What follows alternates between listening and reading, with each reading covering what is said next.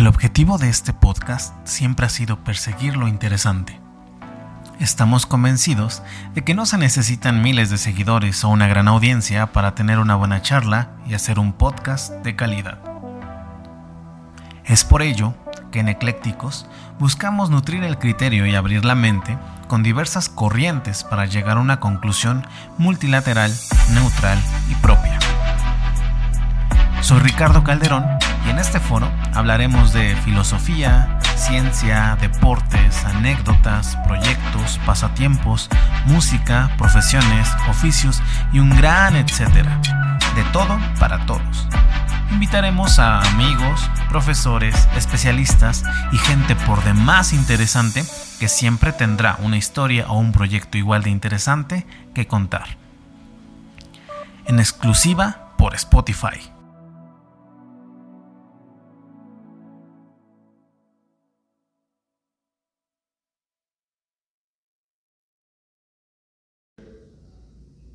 Hola, ¿qué tal? Bienvenidos de nueva cuenta de Eclécticos. En esta ocasión tenemos un invitado muy muy especial, como todos los invitados que hemos tenido.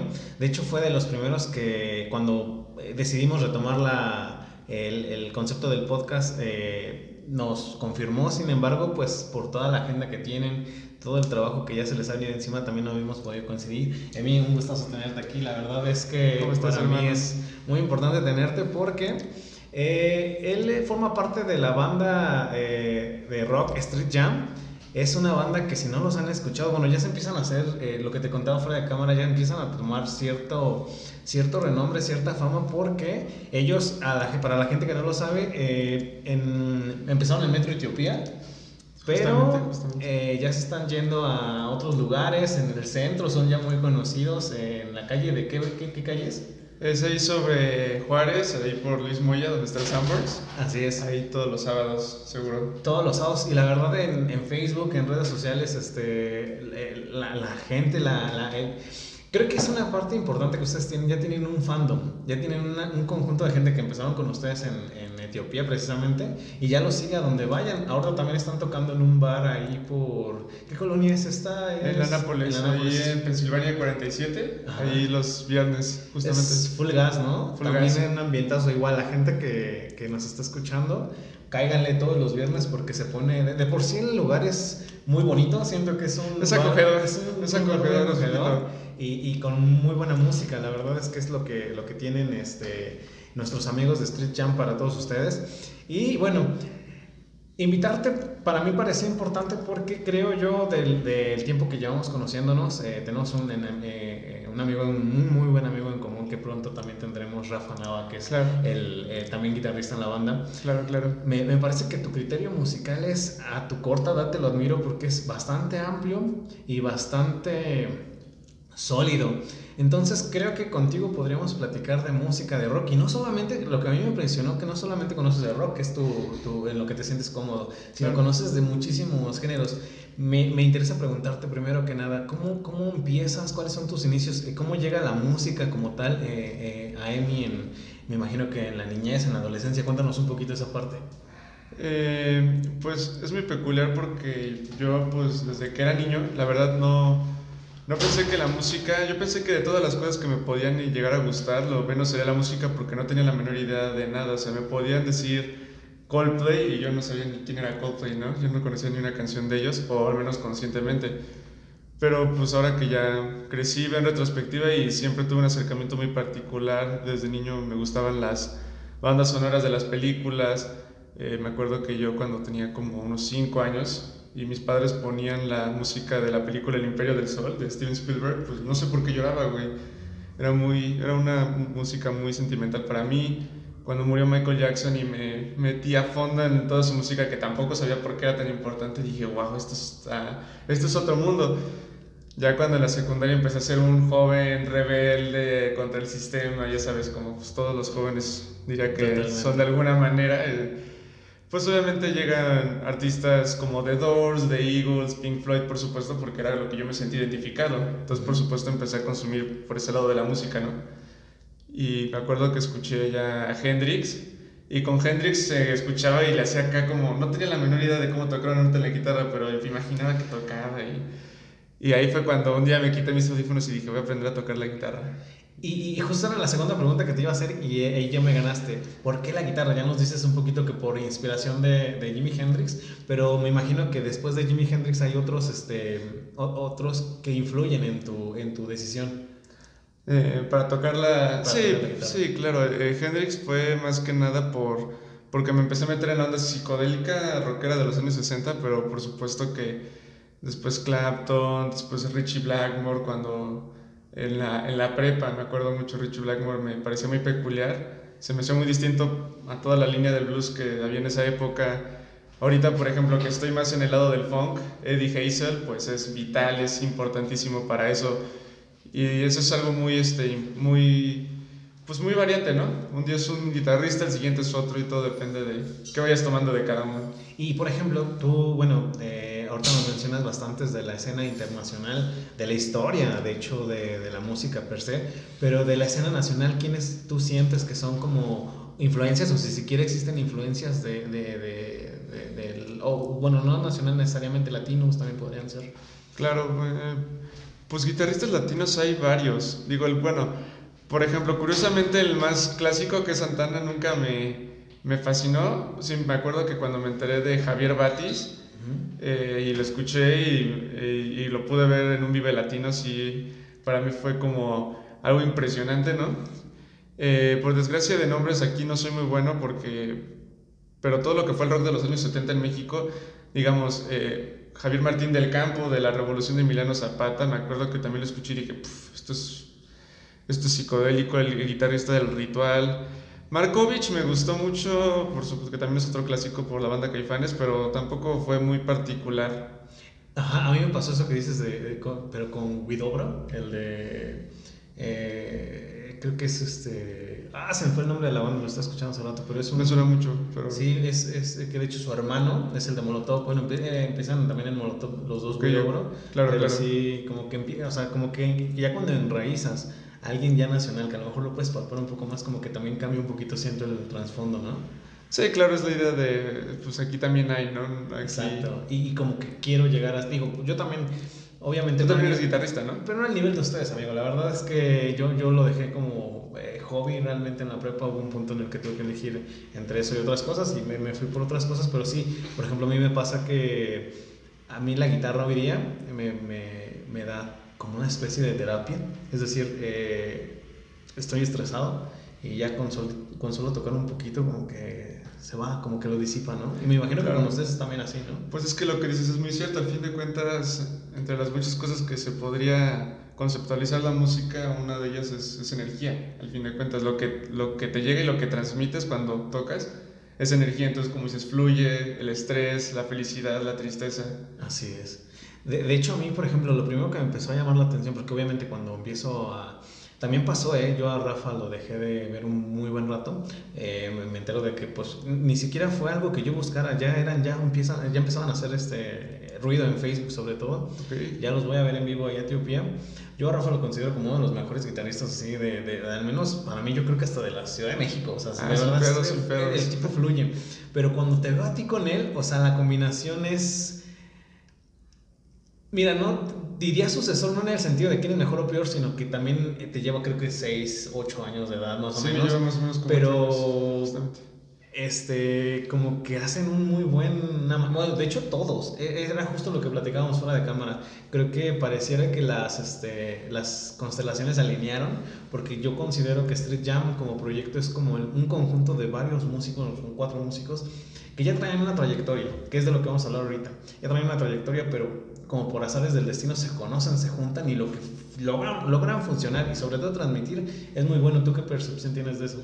Eh, pues sí, fue curioso porque, bueno, antes de Street Jam era otra banda, eh, de los cuales pues solo perduró, digamos, un miembro que ya ni siquiera está en la banda, ya, digamos, los cuatro originales de la primera banda que estuvo ahí en Etiopía, pues, pues ya no, ya no existe en ese sentido. Así es. Entonces, pues y yo, me, yo me, como yo llegué todavía con esa banda, pues yo presencié cómo se fue armando todo, ¿no? Digo, o sea, llegaste como un fan, llegaste como un espectador, mejor dicho. Pues algo así, llegué porque yo estaba en mi casa y los escuché de lejos y pues me animé a preguntarles, oigan, ¿puedo tocar con, con ustedes? Nunca los había visto antes, los había escuchado, pero nunca los había visto. Y me emocioné tanto al verlos porque dije, wow, qué padre lo que logran, qué padre lo que traen, qué padre tocan, ¿no? El puro hecho de cómo tocaban. Y pues la primera vez los fui a ver y la primera vez les pregunté y la segunda vez que fui ya andaba tocando con ellos. Así es. De hecho pasa algo muy curioso. Ahí en, este, en Etiopía, para los que nos están escuchando fuera de la Ciudad de México, es un metro, es un lugar, es donde es afuera del metro Etiopía, pero afuera del metro Etiopía también hay un metrobús, hay una avenida. Hay dos. Hay dos metrobuses que cruzan y principal, entonces es muy principal, es muy concurrida. Entonces pasa y, es muy curioso que la gente que va al trabajo, viene del trabajo, porque estos tocan en las tardes, de hecho generalmente después de las 6 de la tarde, ¿no? Sí, empezamos antes, pero siempre todo se pone, digamos, padre o todo se multiplica a partir de las 5 o 6 de la tarde en adelante. Y gente que va eso que acabas de decir, bueno, tú lo escuchabas hasta en tu casa, pero gente que va perdida, que ya viene como que de la rutina del trabajo y demás, el fenómeno que los hace voltear, que los hace quedarse, que los hace aportar, eso es, eso es algo que creo que eh, pocas bandas logran. O sea, créeme que yo he visto, pues es muy común en el centro, bandas y bandas han pasado por los siglos de los siglos y pasarán, pero creo yo que lo que transmite Street Jam como tal es algo único, ¿no? me, me sorprende mucho porque Vaya, yo todavía no, no, pues no diría que soy, eh, vaya, no soy oficial, así 100% oficial de la banda, pero sí he jalado a, a muchas ocasiones, a muchos toquines, digo, de repente por cuestiones de agenda no voy, pero es muy raro. Eh, entonces, este, todo me sorprende que a pesar de eso, pues sí he notado y se ve como la gente agarró cariño, agarró este, un cierto vínculo, como dices, ya hay pues fans, hay gente que nos estamos un día en Etiopía, un día en el, en el bar y otro día en, en, el centro, van los tres días y no se lo pierden, ¿no? Sí. Y, y, es bonito, es padre. Me acuerdo que una vez un señor eh, venía pues cansado y nos dijo, no, pues es que neta venía estresado allí en el centro.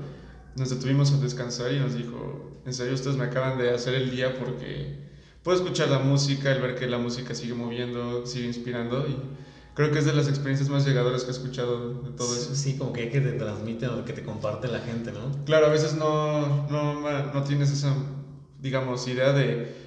Tal vez para nosotros es tocar otra vez una canción, o es pasarla padre, es cotorrear entre los compas, eh, pero para otras personas no sabemos lo que puede llegar a significar. Totalmente. Y aparte son, creo yo, ustedes hijos de la pandemia, ¿no? Porque también en una época tan caótica como esta, donde no hay shows, donde no hay conciertos, el, es que en serio, de verdad, eh, vayan a verlo, vayan a escucharlos y a verlos, porque es, no sé si sea, no, no, yo no soy experto ni mucho menos, no sé si sea la calidad de sus instrumentos y de sus eh, amplificadores y demás, pero se escucha muy bien. O sea, de hecho, bueno, ahorita muteamos, pero se están reproduciendo para los que nos van a ver en YouTube algunos de los este, eh, videos que la gente ya graba. O sea, ni siquiera son ustedes grabando, están en su rollo. La gente ya empieza a grabar y subirlos.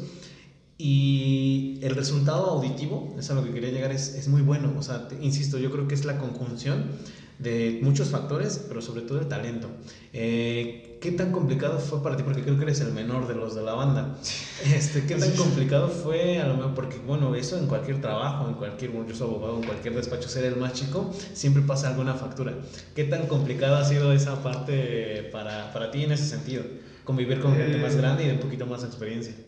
Pues fue, fue, fue un cambio muy, muy, muy, muy, drástico para mí y se los conté desde un principio porque eh, pues yo vengo de un ambiente no muy musical. O sea, digamos, los, los, que tocaban un instrumento la tocaban ocasionalmente, para la fiesta, para baladas, o sea, o lo que fueran, independientemente del género, pero no había músicos dedicados. Entonces, vaya, yo siempre estuve acostumbrado en mi círculo de la prepa, de la secundaria, a ser el, el músico de la generación, al que le encargaban todo, oye, queremos que para tal evento escolar haya una tocada, lo organizas y yo me lo encargaba. Entonces, yo estaba en mi mundo de que yo era el, acá, la gran cosa. Y cuando los conozco, aparte de que la edad, como dice, siempre es algo que de alguna manera impone, como de hoy, ¿no? La, la experiencia no solo de música, sino de vida. Sí. Eh, que también he aprendido mucho. Eh, pero también, pues, Rafa, cuando lo conocí, pues, y lo vi tocar, dije, wow, esto es... El tipo se va. sí, ¿no? Y, me quedé impresionado, dije, wow, está cabrón, está cabrón. Los primeros músicos, bueno, todos, pero digamos, también los, cuando vi al primer baterista, cuando llegó Mane, que es el actor baterista de Street Jam, eh, a Israel, que fue el primer bajista, Omar, o sea, me sorprende la capacidad eh, musical que, que, tienen todos. Digo, cada uno lo es, me impresiona, me impresiona su oído, me impresiona su técnica, su rapidez, su precisión. Es este. Fue algo muy. Fue algo revelador. Fue como. Ahí esto, ¿no? Sí, totalmente. De hecho, te digo, yo como fan lo, lo noto. Dos preguntas que hilan un poquito. La primera es, ¿qué tan complicado es para ti, eh, como para cualquier artista, el haber ido del 0 a 1? Es decir, eh, me gusta la guitarra, tengo ya ciertas influencias, pero ya de hacerlo un estilo de vida es complejo. ¿Qué tan complicado para ti ha sido ir de ese cero, donde todos empezamos en lo que nos dediquemos, a lo que hoy ya, este, ya, ya es, ¿no? Un uno a lo mejor, que todavía hay una proyección muy grande, pero este, todavía tiene bastante recorrido. Claro, claro. Ah, eh, pues. Pues realmente, gracias a Dios y gracias a mucha gente, pues el camino para mí hasta ahora no ha sido. No ha sido meramente complicado, digo. Bueno, mis padres, por supuesto, en primer. Nadie en primera instancia me apoyó, todo el mundo pensaba que la guitarra. Me acuerdo que en cuarto de prepa todo el mundo pensaba que. Este. Todo el mundo en la prepa pensaba que yo iba a dejar la guitarra a, las do- a los dos meses, ¿no? De, ya sabes, ¿no? Sí. Como todo así, de seguro también te ha pasado que pues ves a alguien y dice voy a tocar la guitarra y, y a los dos meses, no, pues ya, Ya, ya no da. ya no da. Eh, entonces, pues era medio. Nunca les hice caso a esa gente porque yo algo me decía, no sé, no sé a dónde llegue, pero, pero de que quiero, quiero.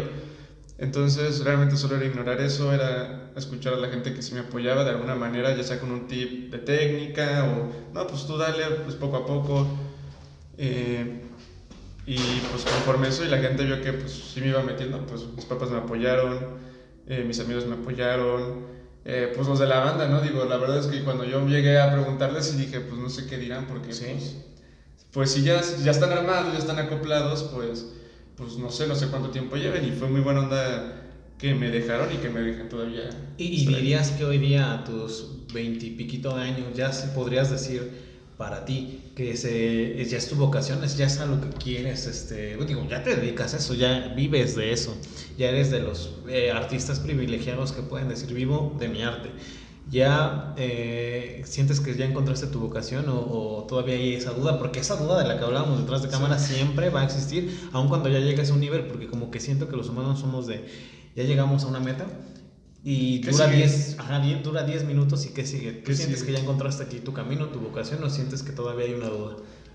Eh, todavía hay una duda en el sentido de no sé si voy a vivir plenamente de ser guitarrista eh, o músico tal cual.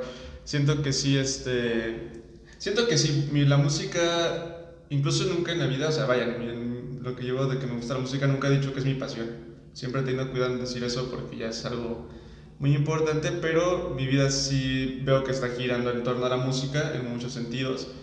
Entonces yo creo que si mi vida sí va a estar relacionada y va a depender económica, no sé, mental y espiritualmente de eso, pero no sé si sería plenamente guitarrista porque claro, aparte de que la duda es latente, eh, pues hay muchas áreas en las que desenvolverse.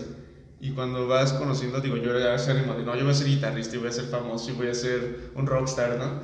Pero la verdad es que conforme he ido conociendo otras áreas como, no sé, la producción, editoras, disqueras no tanto, no me agrada tanto esa idea, pero también incluso no la descartarías. cartas. Eh, también no es una, son opciones que sí me han interesado, ¿no?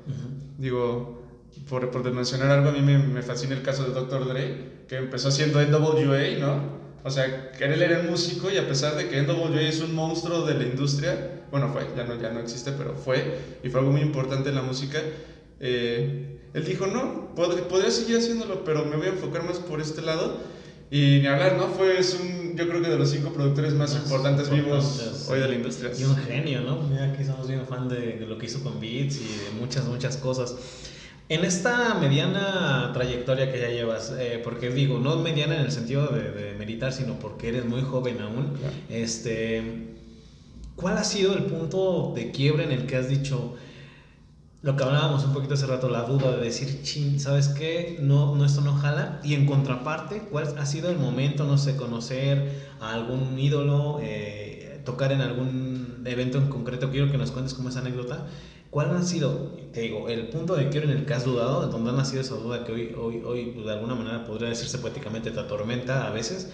Y ¿Cuál ha sido el punto en el que tú dijiste todo este esfuerzo, todas estas horas de invertirle tiempo, dinero, esfuerzo a, a, la guitarra han valido la pena? Eh, eh, pues ya ves lo que hablábamos de... Por ejemplo, tú mencionaste algo que es también más o menos donde ve mi punto de quiebre de... Te agarras la guitarra, te gusta la música, pero en algún punto tienes que ver qué camino tomas, ¿no? Tú dijiste, no, pues yo me fui por, por otros lados, ¿no? Eh, pues es algo que está constante y desde que me metí a estudiar la carrera, que pues todavía estoy estudiando la carrera. ¿Cuál es? Eh, negocios de la música justamente. Eh, te das cuenta de que hoy la industria, por, por muchas cuestiones, por la democratización, por la globalización, ser músico es, es este, lo más complicado de, dentro de todas las ramas que hay, vaya, de llevar a cabo. ¿Por qué? Porque siempre son los que menos ganan, porque siempre pasa de que por más que en algún momento diste todo, digo, y le ha pasado a infinidad de artistas grandes, en algún punto si ya dejas de producir, eh, bye bye, ¿sabes? Es una cuestión muy difícil. Entonces cuando te das cuenta de cómo está en cuestión de números, estadísticas y vaya, digamos, una realidad, te das cuenta de que si bien es imposible, sí es muy difícil. Muy complicado. Es muy, muy complicado. Digo, no sé, John, por ejemplo, no sé, John Mayer, eh, a pesar de que es John Mayer y es un grande, ahorita pues su relación con su disquera pues no es, no es la mejor, ¿no? ¿no? A pesar de que pues de seguro ha hecho ganar millones, pues ya, ya no, como ya no es John Mayer de hace 10 años, ya no tiene el mismo apoyo y es John Mayer, entonces son cosas que constantemente te hace justo ver qué camino quieres tomar, ¿no? Porque pues te, obviamente te, te desilusiona, te dices, güey, pues quiero irme por acá o si la armaré o no la armaré. Aparte de que pues son, se necesitan condiciones muy particulares para que eso se dé, no es, no es tan fácil. Creo que requiere talento, requiere vender, o sea, saber marketing, saber vender, este, requiere los contactos, requiere los medios, los recursos, son muchas cosas. Relaciones públicas, un, un mundo de cosas, ¿no?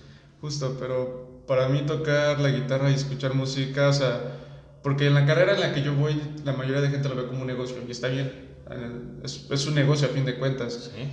Eh, pero yo por más que intenté adecuarme a esa visión para encajar, por así decirlo, yo no puedo nada más ver como ese lado frío, por así decirlo. No puedo escuchar música y decir, esto para mí es dinero, no, es para mí es mucho más. No sé qué sea, no me gusta profundizar o... Porque aún no, no, no, no he llegado a esa meta, pero eh, sabes que hay algo, ¿no? Claro, o sea, digo, escucho, cuando escucho una banda, escucho cómo toca, escucho cómo toca alguien que me guste que toque, digo, no, pero no puedo nada más ver el signo de dinero en eso, ¿no? Yo no, yo no puedo, yo. De hecho, a mí me viene ahí a la mente dos cosas. Por ejemplo, eh, eh, hace unos años fui futbolista y una de las reglas que nos dijeron, y creo que fue donde yo me perdí, porque evidentemente ya no se logró el sueño, fue el día que tú lo empieces a ver por dinero, ahí todo se acabó.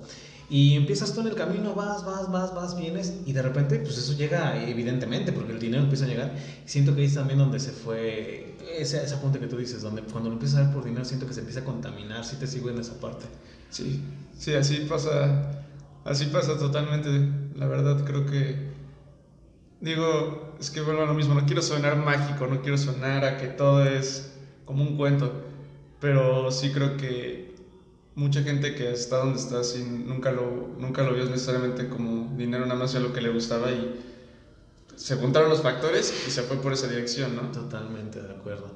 Y bueno, en contraparte, ¿cuál ha sido el punto donde te preguntaba, ¿ha valido todo la pena? En el momento, no sé, eh, eh, hemos traído varios músicos aquí y todos son como muy diferentes. Conocer a un ídolo, un concierto, en, en, en, ti, ¿cuál ha sido ese punto donde dijiste todo esto, todo este, este camino ha valido la pena? Mm, un punto en el que he dicho todo esto vale la, la pena. Buena pregunta. Buena pregunta, si todos atoran. Sí, pues sí. Es que sí, en general son muchos, ¿no? También han sido varios, yo creo.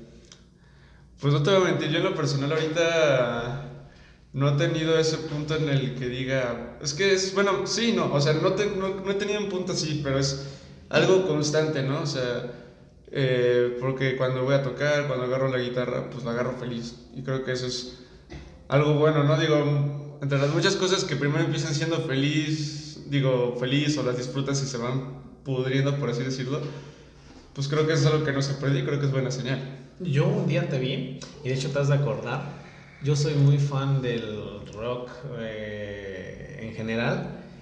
Y yo un día te vi fluir al nivel de. Bueno, es que ese día fue un, un pedazo de canción que se aventaron Switch High on Mind de Guns N' Roses.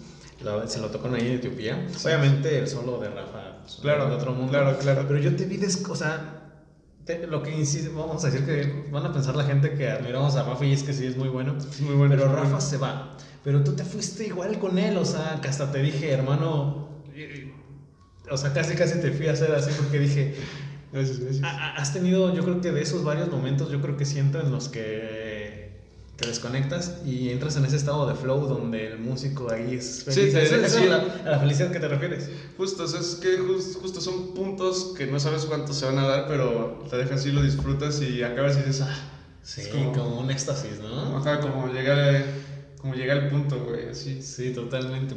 E- Esta pregunta también se la hago a los músicos, hecho, no sé por qué el podcast eh, de entrada, la idea era conceptualmente traer a gente de, todo el, eh, de todos los ámbitos, pero últimamente han venido muchos músicos y estas generalmente se, se la hago a los músicos. Y más contigo, y me interesa también mucho tu opinión en ese sentido. Eh, ubicas, has jugado, a lo mejor no eres fan de los videojuegos, pero llegaste a escuchar Rock Band, el videojuego donde hacías una banda de rock. Eh, lo topo, nunca No, lo llegué a jugar así, no. Ah, te platico rápido. El concepto era hacer, bueno, al menos en el, porque creo que güey me dijeron que no era el concepto así en consolas grandes, pero en el móvil, tú armabas tu bandita y ibas como que empezabas amateur y llegabas a estadios. No era como la trayectoria de Sí, como banda. por niveles, ¿no?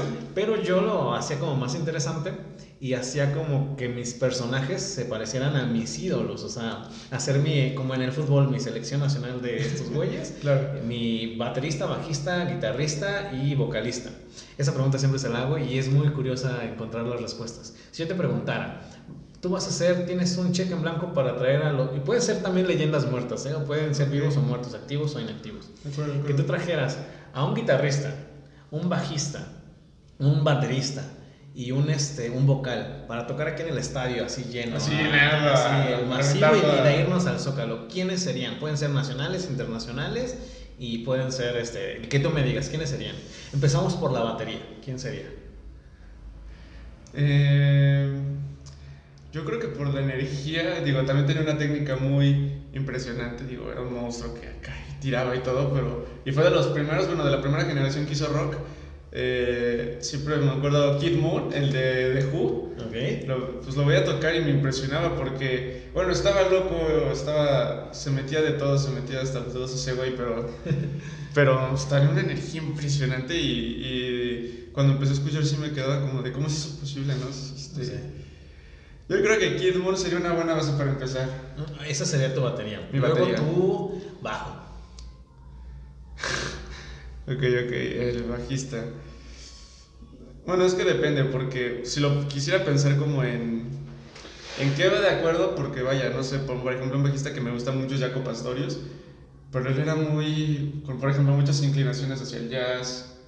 eh, era, digamos, era mucho más, no sé, estilístico y elegante a la hora de escuchar que Kid Moon, Kid Moon era un monstruo. Entonces, Podría Jaco Pastorius por, porque me gusta, pero no sé si vaya a seguir la combinación. Es que pasarían, de hecho, de ahorita que yo te conté son así, esa es la idea, porque yo creo que juntos los pones en un y van a hacer maravillas, o sea, son genios musicales al Claro. final, pero por ejemplo, te voy a dar chance ahí, ¿quién sería la banca? O sea, tienes a, a él como titular, ¿quién sería la banca del bajo? La banca de- del bajo. Mm. Mm, Cliff Burton, porque pues también es. Para que veas, él sí es. Bueno, lo ves en las presentaciones, en los videos, y no, hombre, acá solos, tenía un, un sonido muy particular que la gente creía que era una guitarra, por eso impresionaba tanto por el sonido tan. No sé, tan pesado, digo, eran las sólido, de trash. Y me impresionó verla acá rápida. Para que veas ahí sí creo que sería tal vez una unión más en el sentido de que ambos son un baterista y un bajista salvaje. Entonces, Ok. es como... Y ya entramos a la crema innata, los, eh, los, los capitanes, el, el guitarrista, ¿quién sería? Ah, guitarrista. eh, ay. Ahí está buena la cosa, ¿no? Justo, pues es que... Ay. Mm, Rafa. El Rafa. Rafa, yo pondría a Rafa, la neta. Bueno, ¿y quién sería su banca de Rafa? La banca de Rafa, pues sería. Ya después yo. yo.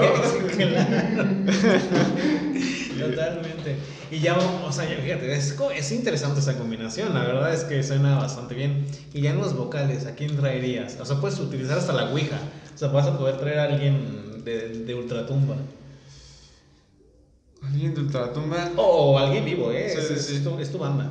Em, pues es que volvemos a lo mismo, digo, hablando de técnica, pues siempre están los clásicos, Mercury, por ejemplo, Ray Charles, aunque no tenía un registro así amplio y todo, siempre me ha encantado su voz.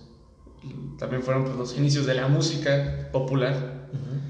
Pero igual, estilísticamente, suponiendo que quiero hacer un conjunto de ya, pues, ya si ya está Rafa, ya está Kid Moon y ya está este, Cliff, como, un, como tres músicos que acá le dan, yo creo que alguien equivalente sería, no sé, un Robert Plant. Okay. Algo así, algo, pesadito. Súper, súper heavy. Bueno, mira, ya te la cuento rápido. Yo las he tenido bien claras. A ver, a ver. En la materia de Schneider de Rammstein. Ok, ok. Ahí empezamos raros. En, la, en el bajo, fandom, lo que quieras, Paul McCartney. O sea, sí, te late mucho. ¿Paul McCartney o te late de Beatles o ambos? Eh, Paul McCartney. Paul McCartney en particular. Eh, guitarrista, guitarrista eh, igual, fandom también, y basiquísimo, pero Slash.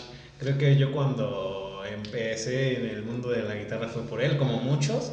No sé si más por la percha que por otra cosa, pero Slash es... O sea, yo creo que hay niños coreanos que lo hacen pedazos en, en, en, cuanto a técnica musical, pero Slash esa, esa como...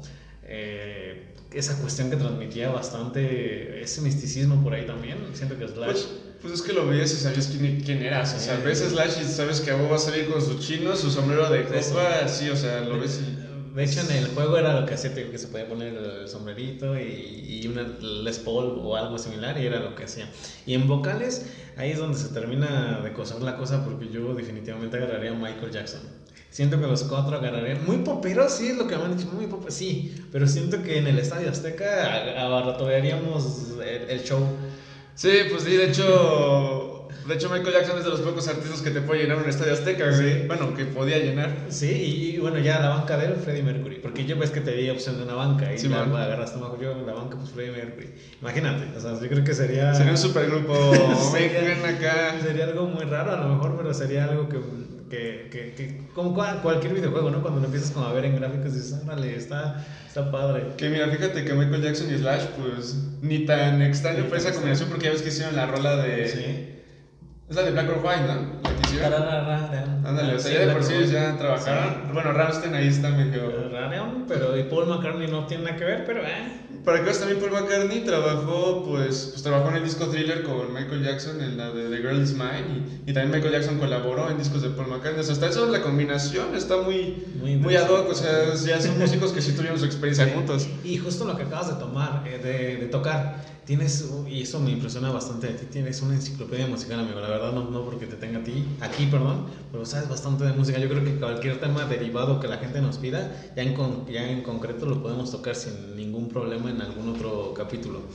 Eh, para, estaría bueno, estaría bueno como que sí, quieren hablar de un tema. O... Sí, en concreto. No, este, este muchacho la verdad es que es una enciclopedia musical a su corta edad te maneja conceptos muy buenos, te maneja, ese día que estamos en casa del buen amigo Dalton, nuestro este, amigo Dalton. Fecha. Bueno, empezamos una plática que, bueno, ojalá se hubiera grabado porque fue... Estuvo bueno, estuvo bueno ahí con Rafa acá, un debate. Un debate muy bueno. Un debate Dalton, Emilio aquí. Sí, pero este, eh, digo, ojalá se hubiera grabado, pero ya ahí nos dejaste a todos y, y después lo comenté con él, nos dejaste así, mira, o sea, como este chavo a su edad nos diste vuelta y conceptualmente hablando. A mí, a mí ayer, eh, te, lo, te lo contaba fuera de cámara, ayer me llegó una frase que yo creo que viene muy ad hoc al tema para cerrar aquí en el podcast, que incluso tiene un, un, contexto histórico y quiero que nos cuentes tu opinión porque creo que vas a tener un muy buen punto de vista. Me leía yo que el rock ha muerto.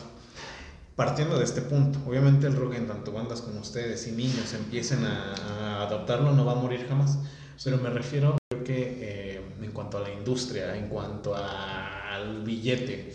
¿Qué, ¿Qué, opinión te da al respecto, amigo? Eso? Eh, tú lo acabas de decir, eh, nunca, nunca, ningún género, es muy difícil que un género muera, siempre va a haber gente que vaya a seguir tocando blues, funk, rock, metal, salsa, siempre va a haber, ¿no? Del lado de la industria, como dices, Por un lado sí y un lado no.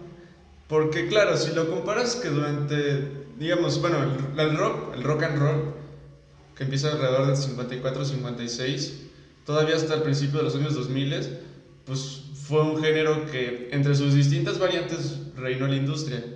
Eh, entonces, de repente, pues entran otros géneros, la banda, el reggaetón, que se posicionaron muy rápidamente en los primeros lugares. En ese sentido, sí entiendo por qué la gente dice ha muerto, porque después de 50 años algo pasó que algo lo, lo bajó. ¿Cómo bajas algo que estuvo por 50 años, no? O sea, entiende ese punto ahora.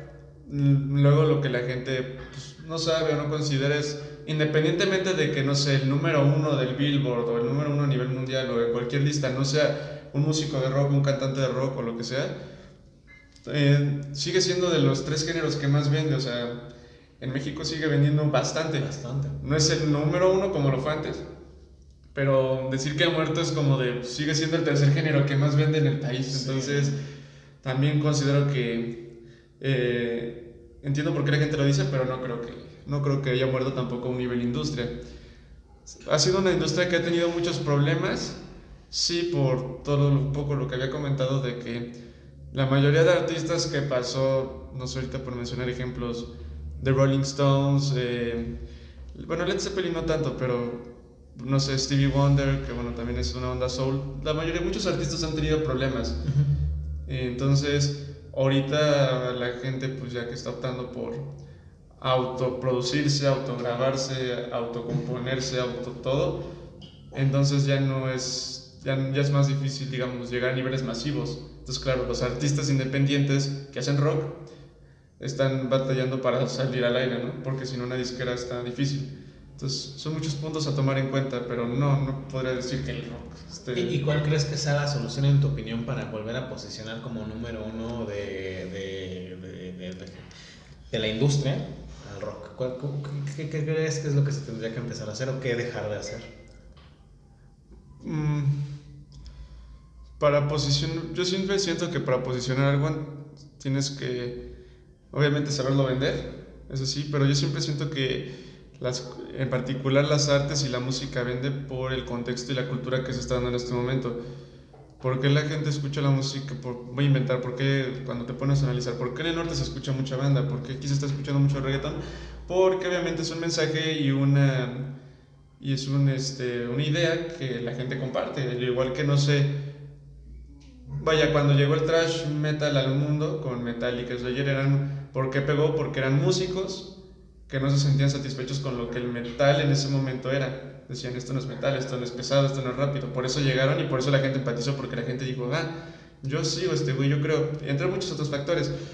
Pero si no creo, yo creo que si no responden a una cultura o no le llegas a alguien, eh, pues vaya, no congenia, no, no te... O sea, es como, volviendo un poco a las preguntas anteriores, ¿por qué empecé a escuchar rock? Porque era la música que yo me sentía como rebelde, porque sentía que me hablaba. Entonces eso es lo importante, que la música te hable. Totalmente, volver a encontrar esa magia. No sabemos cómo, digo, si lo tuviéramos, estuviéramos eh, viviendo... Sí, ya habríamos hecho grandes cosas ahí monetariamente. Pero ese es el secreto, en tu opinión, encontrar de vuelta eso que vuelva a conectar con el general, ¿no? Sí, claro, porque voy a inventar si voy con una comunidad tranquila, eh, que no tiene el mayor problema y voy y les hablo de problemas, de violencia lo que sea, y no lo entienden o no viven eso o no congenian, pues, pues no. Hay una última pregunta que me atormentaba el día de anoche. Eh, eh, ah, la noche de anoche, perdón. Y, la noche de anoche. Sí, la noche de anoche. No puedo dormir. De hecho, ¿te acuerdas? Hablamos ya medio tarde. Sí, ya hablamos a las 2, 3 de la mañana. Vamos ya tarde. Estos One Hit Wonders, eh, muy comunes en la industria en general, ¿tú cuál crees que sea en el género rock? el más importante. O sea, esa banda que pudo llegar a romper Wembley, pero que solamente tuvo un hit por... Y digo, si te haces un poquito de su contexto, pues darle. Ay. Es que son tantos One Hit Wonders. Sí, son muchísimos. Ahora, bueno, ¿tiene que ser de rock así? O oh, no, bueno, te la, te la compro, de lo que sea. Mm. Eh, eh, bueno, uno de los que a mí siempre me ha impresionado por la cantidad de gente que conoce la canción, pero no la banda, y creo que tenían un montón de potencial. Que de hecho era un grupo que iba a venir el año pasado, pero, pero no pude ir a ver por pandemia. Eh, fue el grupo Aja con Take On Me. Sí. Eh, es una gran canción, o sea, digo, tiene un coro increíble, eh, pegada, pegajoso a más no poder. tiene una armonía interesante para hacer una canción, digamos, pop cuando dices, ah, no, son, no son las armonías que normalmente se usarían, yo no digo que tiene ciertas tonalidades, tiene algunos acordes menores que por ahí dices, mm, qué raro. Eh, por supuesto las voces, eh, que aparte es una banda peculiar porque no es, normalmente las bandas son inglesas, estadounidenses, ¿no? Es una banda, si no me recuerdo, de Noruega, que ya también le da un toque muy peculiar. Y es curioso porque ese, ese disco salió en el 85, entonces, y marcó mucho lo que sería la tendencia así pop. O sea, es un disco que con una canción marcó cómo sería New Wave, cómo sería la música, ya con la popularización de los sintetizadores y la música electrónica junto con otros géneros de los años 80, pero a pesar de eso no llegaron a más. Es como, marcaste un camino, pero solo te quedaste una rola, pero marcaste un camino, o sea, tu, influencia es, eh, no tiene un precedente. Entonces me sorprende y digo, y escucho, por ejemplo, solo solo conoces por esa canción, pero yo escucho todo el disco de Hunting High and Low y yo estoy impresionado, me, me encanta ese disco y, y, digo, qué lástima que así como decimos el Appetite for Destruction, así como decimos el Sgt. Peppers, el Pet Sounds, el London Calling, eh, lástima que no decimos eh, ese disco de Aja. Entonces siento que digo, estos pudieron haber sido más. Sabía que tenía que hacer esa pregunta porque te íbamos a llegar a una conclusión muy buena. De hecho, esa canción yo la tengo muy presente últimamente. Hicieron un, blog muy reciente, muy reciente. Sí, hace como unos dos años. Sí, justo. Si la gente no lo ha visto, es es recomendadísimo. Güey, hasta una lágrima de repente se asoma y no, a lo mejor no necesitas ni siquiera saber el significado de la canción, pero melódicamente, eh, y sobre todo ves que en un blog generalmente eh, graban cómo la gente conecta, porque es la esencia del blog. Claro. Este, la gente mira llorando así como, eso es padrísimo con esa canción justamente. No, y aparte porque la regla de esa canción fue increíble, porque pues, la, la, canción original es movida, el instrumento principal es un cinte, un bajo totalmente programado, y aquí lo cambian por instrumentos análogos, guitarras acústicas, mucho más lento.